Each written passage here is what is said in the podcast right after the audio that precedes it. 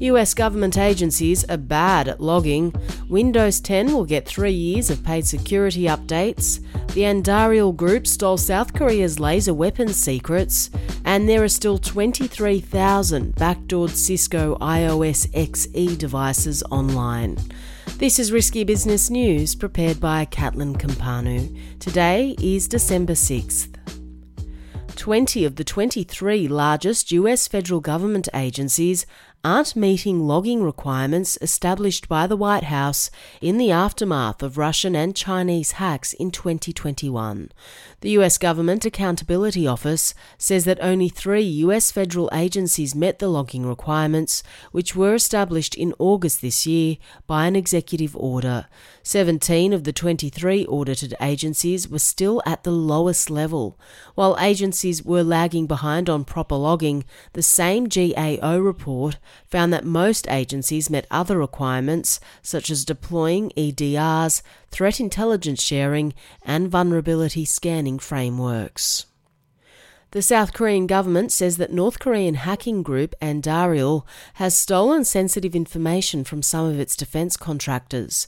Officials believe the hackers successfully stole information on the country's laser based air defense weapons.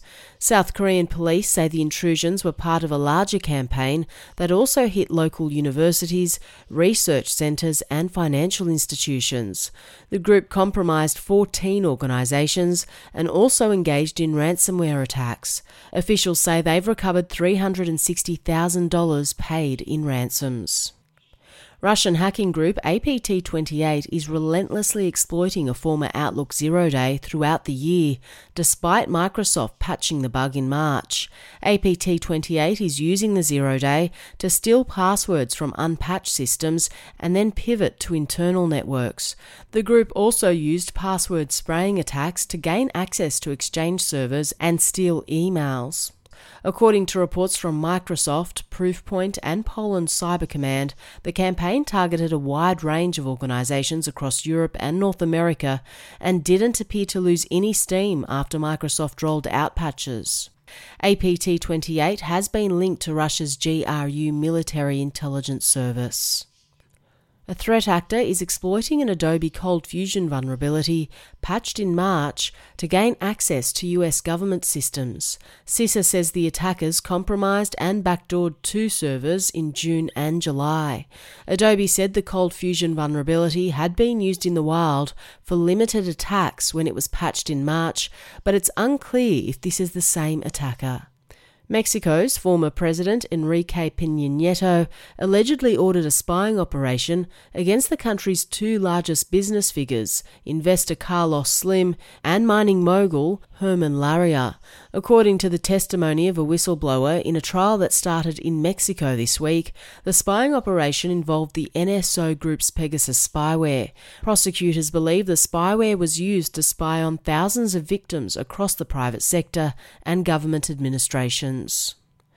Microsoft will offer three years of paid security updates for Windows 10 users after the operating system reaches its end of support date in October 2025. Known as ESU, this is the same type of paid extended support that Microsoft previously made available for Windows 7 users. This is Microsoft's third major ESU program after it announced a similar paid support scheme for Windows Server 2012 R2 users last month. More than 23,000 Cisco IOS XE devices are still infected with a backdoor named BadCandy, almost two months after a campaign to compromise them was discovered. The number of infected devices is down by just 46%, despite calls from several national CERT and cybersecurity teams to patch them and remove the backdoor. The devices were infected at the end of September after a yet to be identified threat actor used a combination of two zero days in Cisco's IOS XE operating system to deploy the backdoor. Payment software vendor Tipalti has confirmed it was hit by a ransomware attack after the ALPHV Group listed the company on its dark web leak site. The incident is unique because ALPHV intends to use the Tipalti data to extort some of its customers. The gang hinted at possible extortions of Roblox and Twitch, two of Tipalti's largest customers. A judge has ruled that the Dutch government can extradite a Ukrainian national to the US to face charges for developing the Raccoon info stealer. Mark Sokolovsky has been fighting his extradition since October last year. In his defence, the suspect claimed that US authorities would treat him inhumanely and violate his human rights, accusations the judge found implausible. Sokolovsky was detained in early 2022, and his sudden disappearance following his arrest led to a situation where fellow malware developers thought he had died in Ukraine following Russia's invasion.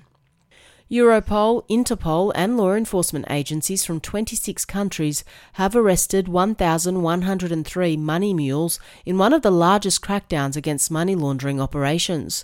Officials say they also identified almost 11,000 money mules and their recruiters. More than 2,800 banks and financial institutions help law enforcement in tracking down the money mules and their networks. More than 15,000 Go libraries are managed through GitHub accounts that are vulnerable to repository hijacking attacks. According to security firm VulnCheck, more than 9,000 repositories are vulnerable due to GitHub username changes, while another 6,000 have had their original account deleted. VulnCheck says that 15,000 GitHub repos support more than 800,000 versions of Go modules, including some popular ones. Web3 software vendor ThirdWeb has asked developers to take steps to mitigate a vulnerability the company found in its smart contract SDK. ThirdWeb says the vulnerability impacts more than 20 popular smart contracts. Any company that deployed a smart contract with the ThirdWeb SDK before November 22 is considered vulnerable and exposed to crypto asset thefts. The company says it hasn't observed any exploitation of the bug prior to its disclosure. That's all for this podcast edition.